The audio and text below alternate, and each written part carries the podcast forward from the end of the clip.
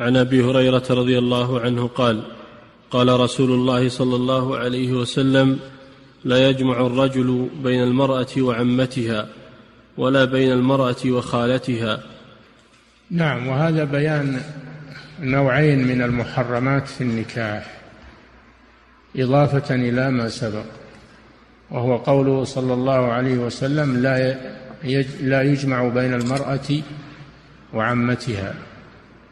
ولا بين المرأة وخالتها سواء من النسب أو من الرضاع. سواء من النسب أو من الرضاع. وهذا وردت به السنة ولم يرد في القرآن. لم يرد في القرآن تحريم الجمع بين المرأة وعمتها أو بينها وخالتها هذا لم يرد في القرآن. وإنما ورد في السنة النبوية. وإلا فالله جل وعلا لما ذكر المحرمات قال وأحل لكم ما وراء ذلكم.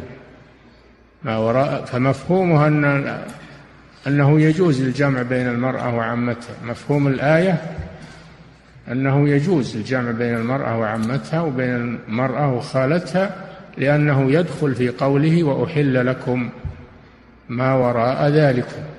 لكن السنة خصصت الآية وهذا من تخصيص القرآن بالسنة وهذا معروف عند الأصوليين. القرآن يخصص بالقرآن ويخصص بالسنة. نعم فالسنة خصصت القرآن في هذا الحديث. نعم. والحكمة الحكمة في المنع. في المنع من الجمع بين المرأة وعمتها والمرأة وخالتها والمرأة وأختها ما هي الحكمة؟